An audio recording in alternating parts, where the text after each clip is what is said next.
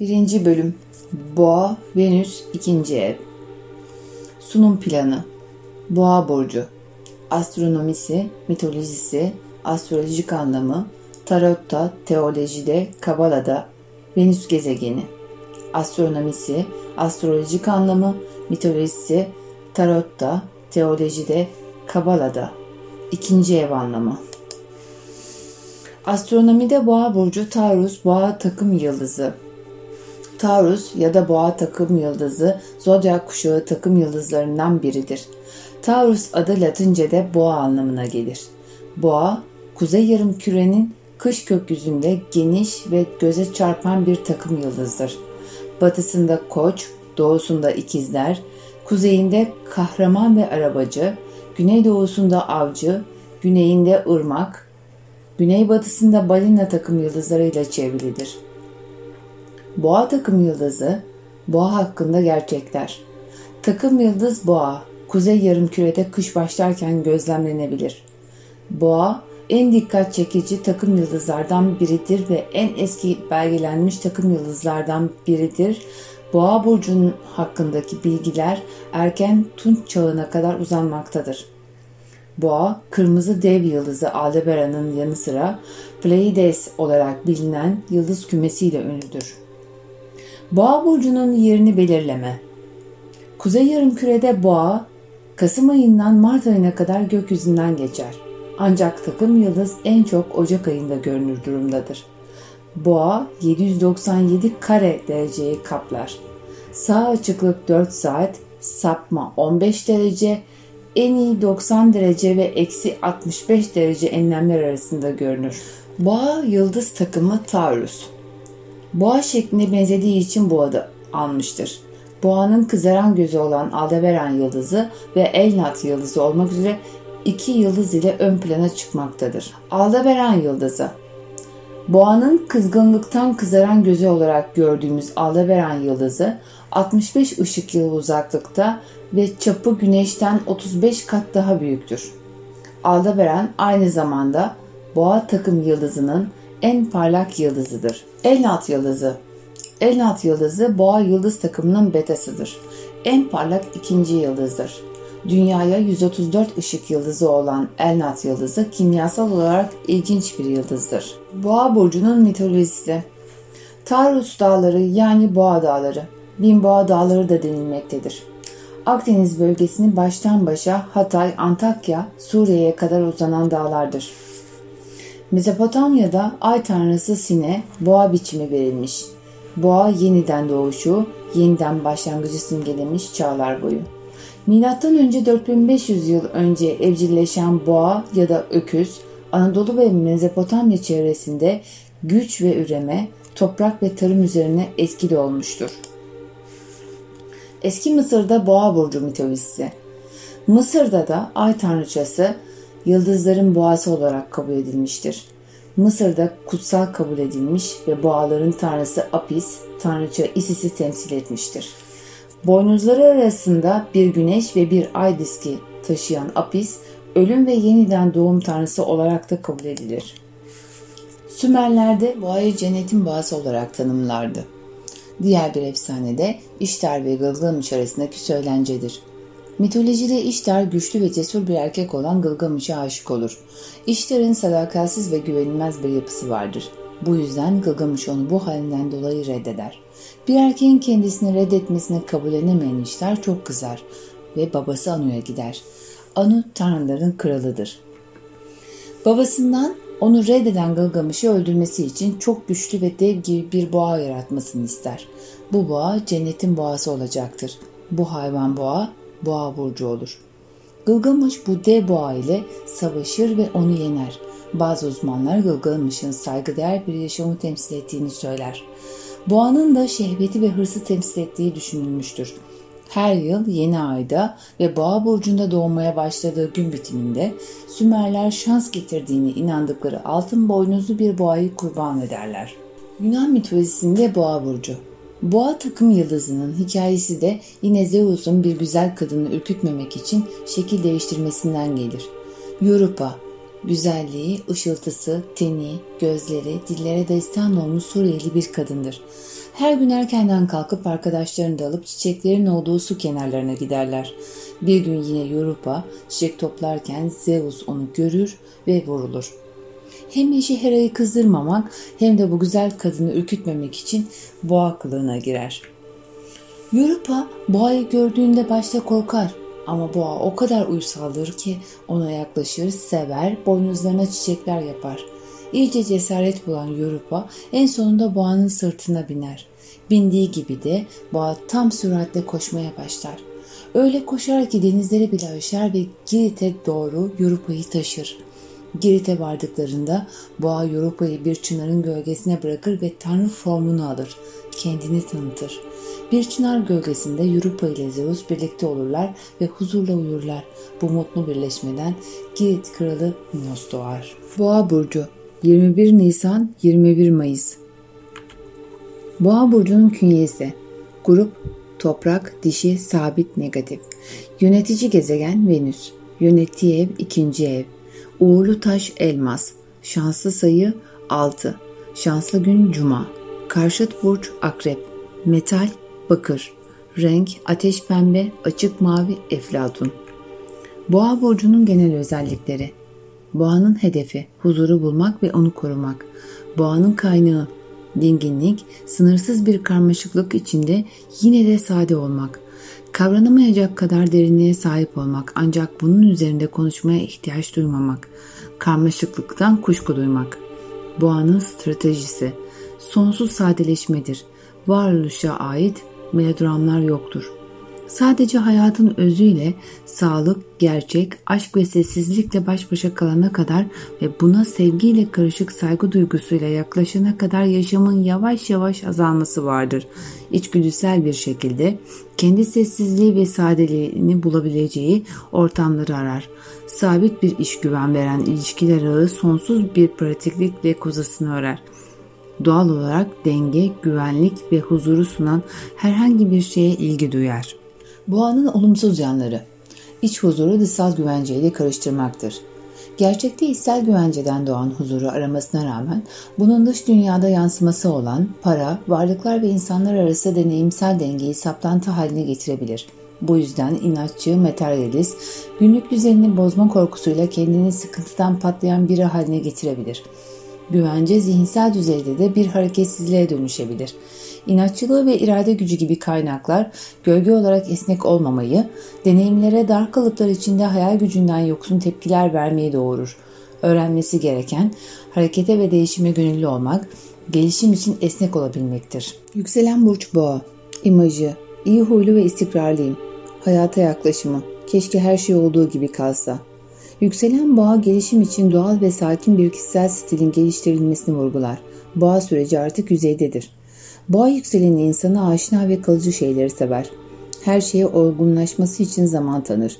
Duygusal ve maddi güvenceye ihtiyaç duyar. Huzurlu ve geçimlidir ama bir noktaya kadar. Dayanma noktasını aşan bir şekilde rahatsız edildiğinde öfkesi kendisini bile korkutacak kadar şiddetli olabilir. Çok çalışkan, ekmeğini taştan çıkaran bir yapıya sahiptir. Güçlü ve sabırlıdır, çok dayanıklıdır. Yeryüzüne ve onun bereketine inanır ve o bereketi korumak için elinden geleni yapar. Toprakla ilişkiyi çok önemser. Bu onun kendisini güvende hissetme yoludur. İyi bir yaşamın keyfini her şeyin üstünde tutar. Parasal konularda başarı arzusu kendisini güven içinde hissetme gereksinimi ile ilgilidir. Parayı ona iyi bir yaşam sağlayan, onu dünyaya bağlayan bir araç olarak düşünür. Yükselen boğanın arzu ve aşk yönünde çok gelişmiştir. Hatta yaşamını sürdürmek için verdiği kararlar arzuları ile ilişkilidir. Fiziksel temas ister, duysal ve telseldir. Erkin evliliğe eğilimlidir. Bazen arzu dolu doğası onun dünyaya aşırı bağlanmasına neden olur.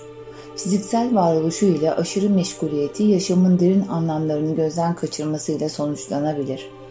İstekli ve sebatkar yapısını aydınlanma ve farkındalık için kullanırsa varoluşun gerçek anlamının farkına vararak kişisel arzularını evrensel sevgiye dönüştürebilir. Olumsuz anlamda materyalizmin çamuruna saplanabilir. Sebepsiz bir inatçılığa sahip olabilir. Ayağını bir kere yere koyduktan sonra kıpırdatmayabilir. Fikrini değiştirmesi için ikna yöntemi olarak kullanılan akıl, mantık ona hiçbir şey ifade etmez. Bu yüzden gelişme sağlayamadığının farkına varamaz. Her ne pahasına olursa olsun huzur istemeye, işin kolayına kaçmaya ve kendini geliştirecek deneyim ve sorunlarla yüzleşmekten kaçmaya yönelebilir.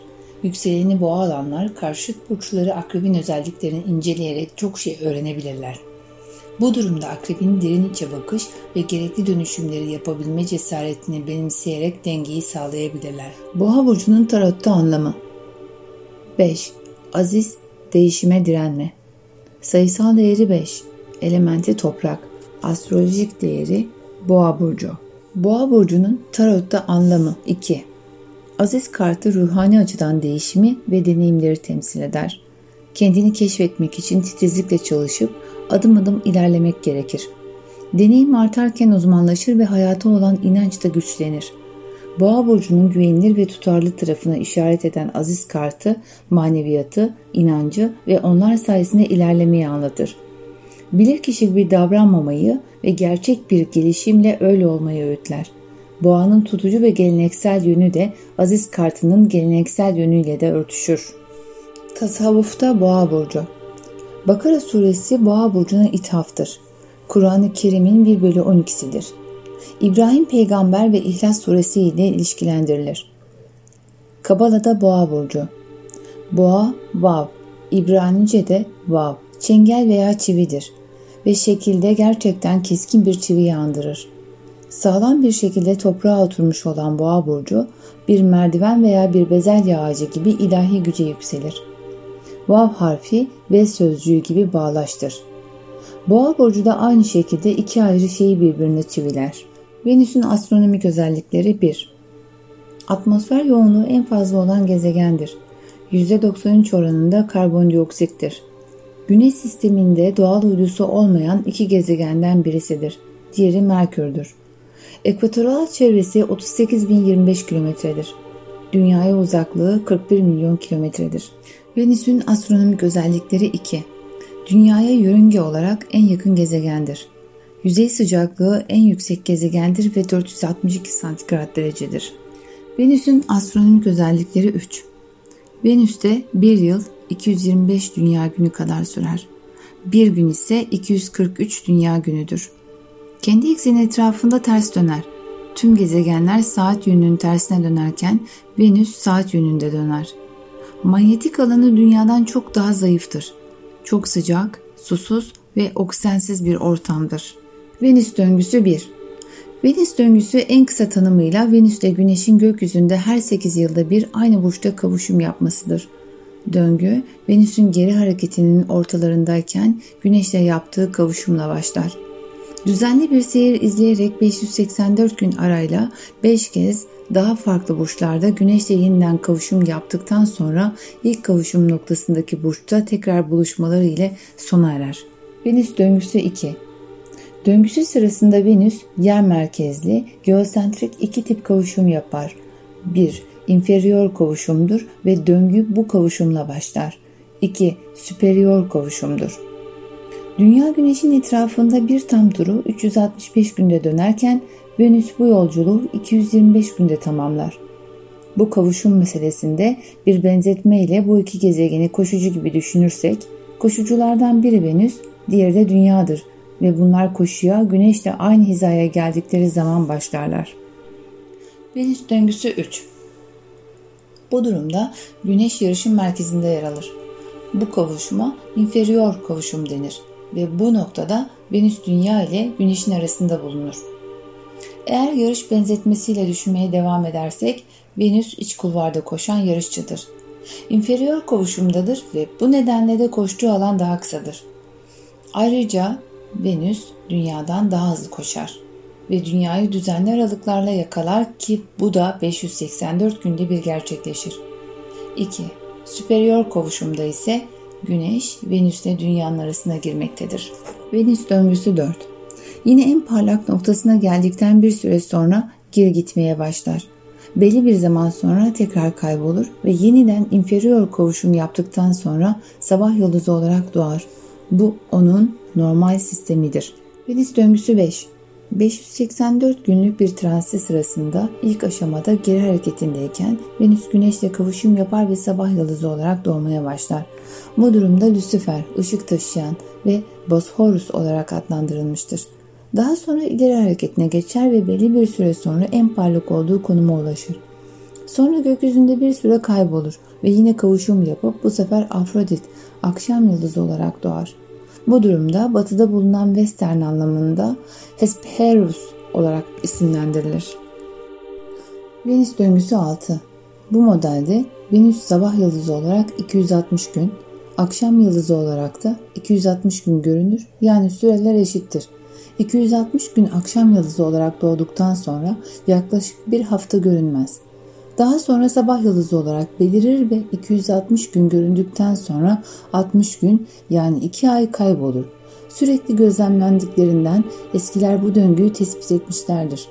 En parlak olduğu zamanla geri dönmek üzere durduğu an arasında 14 gün, ileri dönmek üzere durduğu anla en parlak olduğu zaman arasında yine 14 gün vardır. Geri hareketi ise yaklaşık 40 gün sürer. Venüs döngüsü 7 Döngü sırasında Venüs'ün sabah yıldızı ve akşam yıldızı olarak doğuşu arkaik kültürler tarafından tespit edilmiş ve anlamlar yüklenmiştir. Venüs'ün gözden kayboluşundan günler sonra güneşten önce belirmesi onlar için pek hayra alamet değildi. Azteklerde ve İnkalarda ise 8 yıllık döngünün sonu savaş zamanını işaret ederdi ve Venüs'ün kötü ışıklarından korunmak için insanlar evlerine kapanırlardı. Çünkü direkt olarak Venüs'ün ışığını almak onun lanetine uğramak demekti. Tapınaklarında Venüs'ün doğuş ve batışını takip etmek üzere pencereler vardı. Venüs döngüsü 8 Venüs her 8 yılda Güneş ile kavuşum yaptığı 5 sidonik döngüden geçer. Her 8 yılda bir aynı noktaya gelir ve o noktadan yeniden doğar. Bu süre içinde Güneş'in etrafında 5 kez dönmüş olur. Venüs bu döngü esnasında gökyüzüne pentagram, 5 köşeli yıldız motifi çizer. Venüs döngüsü 9 Venüs'ün pentagonal döngüsü ile gökyüzünde beş köşeli yıldız motifi çizmesi ve altın oran ilişkisiyle insanda hayranlık uyandırmaktadır. Rönesans sanatçıları altın oranın tablolarında ve heykellerinde denge ve güzelliği elde etmek amacıyla sıklıkla kullanmışlardır. Örneğin Leonardo da Vinci Son Yemek adlı tablosunda İsa'nın ve havarilerinin oturduğu masanın boyutlarından arkadaki duvar ve pencerelere kadar altın oranı uygulamıştır. İnsan vücudunda altın orana verilebilecek ilk örnek göbek ile ayak arasındaki mesafe bir birim olarak kabul edildiğinde insan boyunun altın oran olan 1.618'e denk gelmesidir. Venüs döngüsü 10 Leonardo da Vinci tasarımlarını yaparken altın orana göre belirlenmiş insan vücudunu ölçü almıştır. Altın oranı ressamın Vitruvius adamı çizdiği bir eskizde görebiliriz.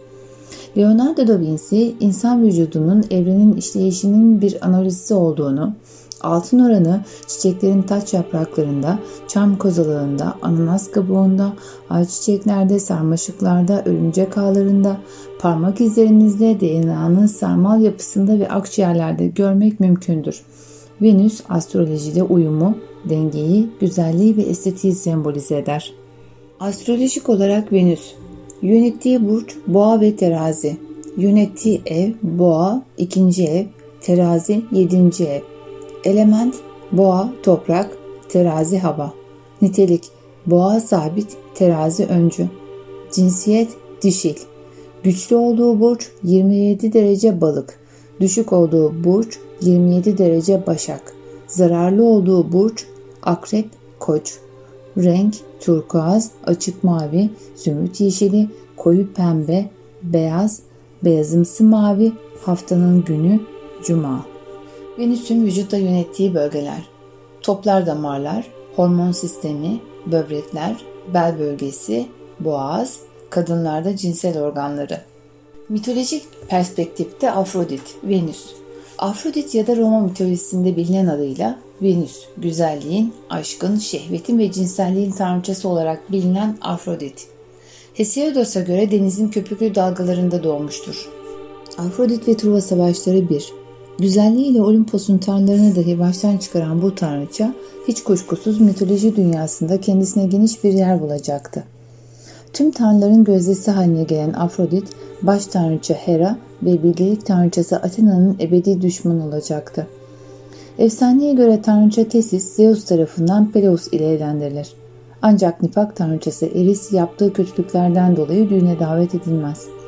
Durumdan haberdar olan Eris ise tüm tanrıların toplandığı anda aralarına üzerinde en güzeli yazılı olan altından bir elma gönderir.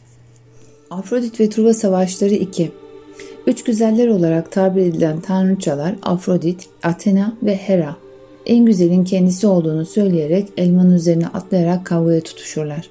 Olayların büyümeye başlamasıyla Zeus devreye girerek Hermes'i tanrıçaları İda Dağı, Kaz Dağları'na göndermekle görevlendirir. Orada Paris'in en güzeli seçmesi ve elmayı kendisine vermesi istenecekti. Çoban Paris ise elmayı Afrodit'e verecek, karşılığında yaratılan en güzel kadını vaat edecektir. Afrodit ve Truva Savaşları 3 Ne var ki vaat edilen bu kadın Sparta kralı Menelaus'un eşi Helene'dir. Paris'in Sparta'ya ziyareti sırasında Helene ile karşılaşması ve fırtınalı bir aşka tutularak Helen'i kaçırması üzerine Truva güzelliği ile Olimpos'un tanrılarını dahi baştan çıkaran bu tanrıça hiç kuşkusuz mitoloji dünyasında kendisine geniş bir yer bulacaktı.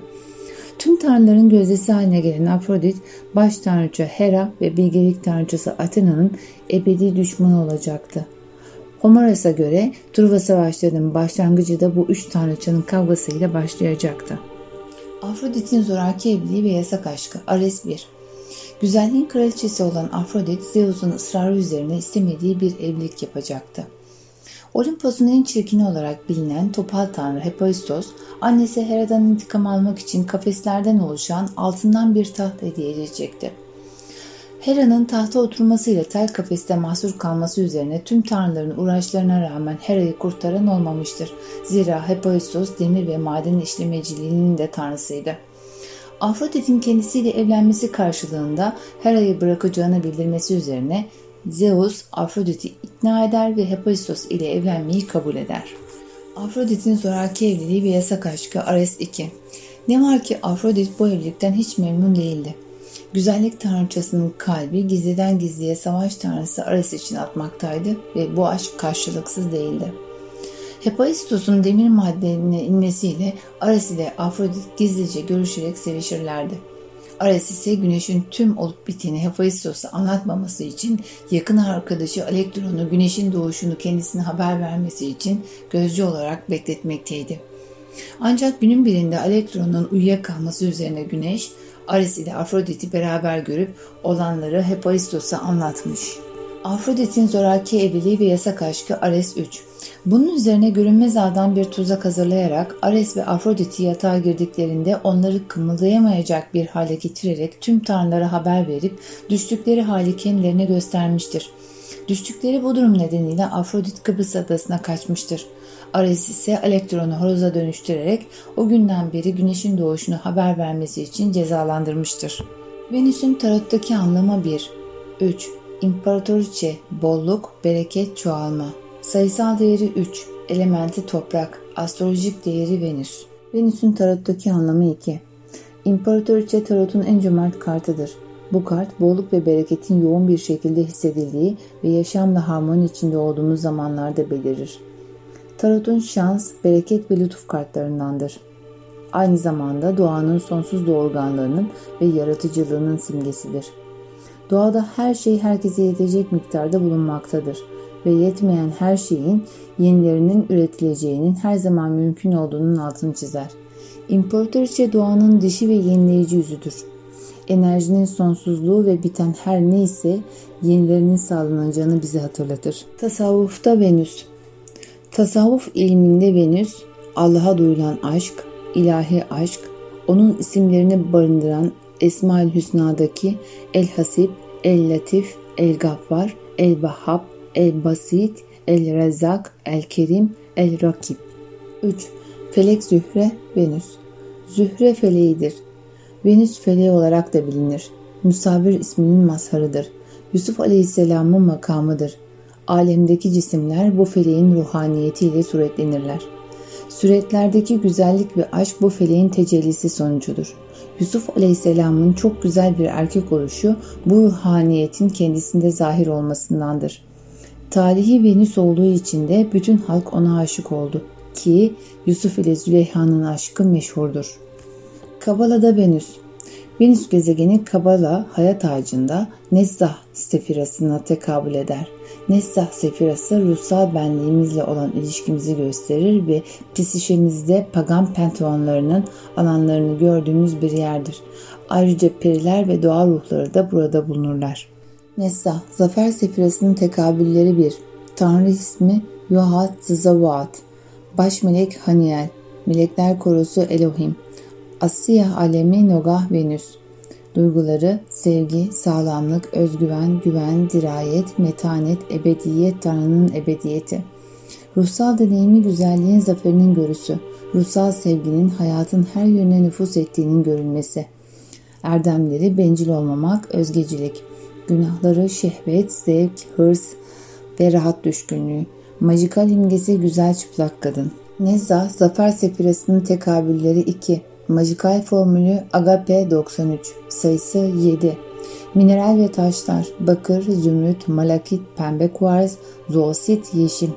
Hayvanlar güvercin, kumru, bülbül, başak, tavus kuşu, kuzgun kuğu, koku, gül, sandal ağacı, benzoin.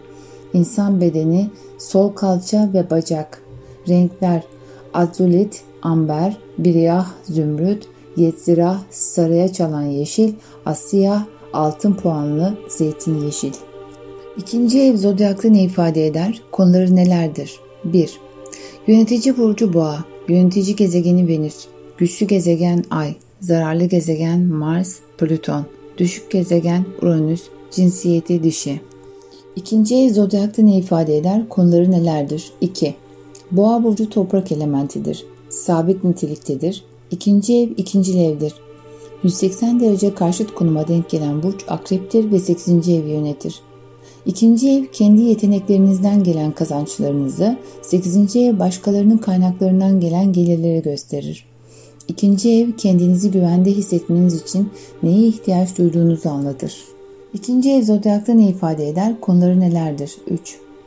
Bu ev bedeninizle de alakalıdır. Bireyin kendine vermiş olduğu değeri de ifade eder.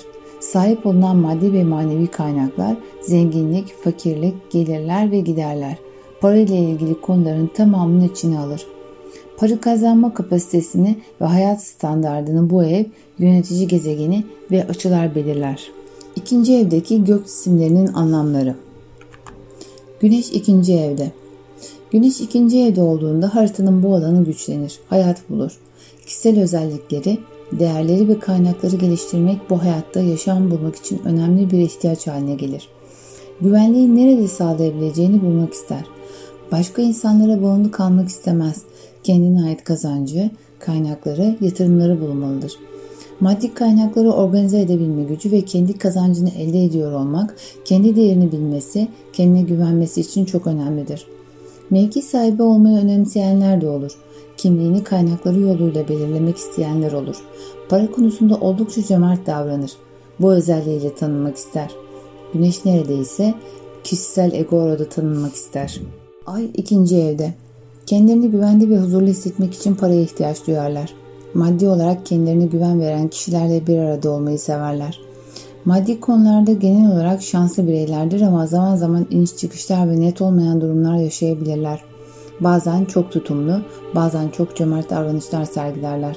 Ama genellikle birikmiş paralarının olması onlar için çok önemli olduğu için tutumludurlar. Merkür ikinci evde. Zekalarını ve iletişim yeteneklerini kullanarak başarılı olurlar ve iyi bir gelir elde edebilirler. Çok tutumlu olmamakla birlikte parasız kalmak onlar için çok üzüntü verici bir durum değildir. Sürekli maddi konular üzerine düşünür ve konuşurlar. Venüs ikinci evde. Maddi konularda oldukça bereketli ve şanslı olurlar. İş hayatlarındaki gelirlerinin yanı sıra ellerine paralar da geçebilir. Özellikle kadınlardan maddi konularda destek görebilirler. Oldukça cömerttirler. Lükse ve konfora düşkün olurlar bu yüzden düşünmeden para harcayabilirler. Mars ikinci evde. Maddi konularda oldukça hırslılardır. Enerjilerini para kazanmaya ve harcamaya odaklarlar. Onlar için birikim yapmak hiç önemli olmayabilir. Parayı ellerinde tutamazlar. Risk yatırımlardan uzak durmalılar. Jüpiter ikinci evde. Maddi konularda oldukça şanslılardır. Maddi kaynaklarını geliştirerek hayatlarından daha fazla zevk alırlar. Oldukça cömertlerdir. Onlar için para biriktirmek oldukça zordur. Konfor ve lüksten hoşlanırlar. Bu yüzden paralarını lüks eşyalara harcarlar. Satürn ikinci evde. Maddi konularda bazı sorunlar ve engeller yaşayabilirler. Paralarını ve sahip oldukları malları çok değer verirler. Sorumluluk sahibi ve disiplinli davranarak para kazanabilirler.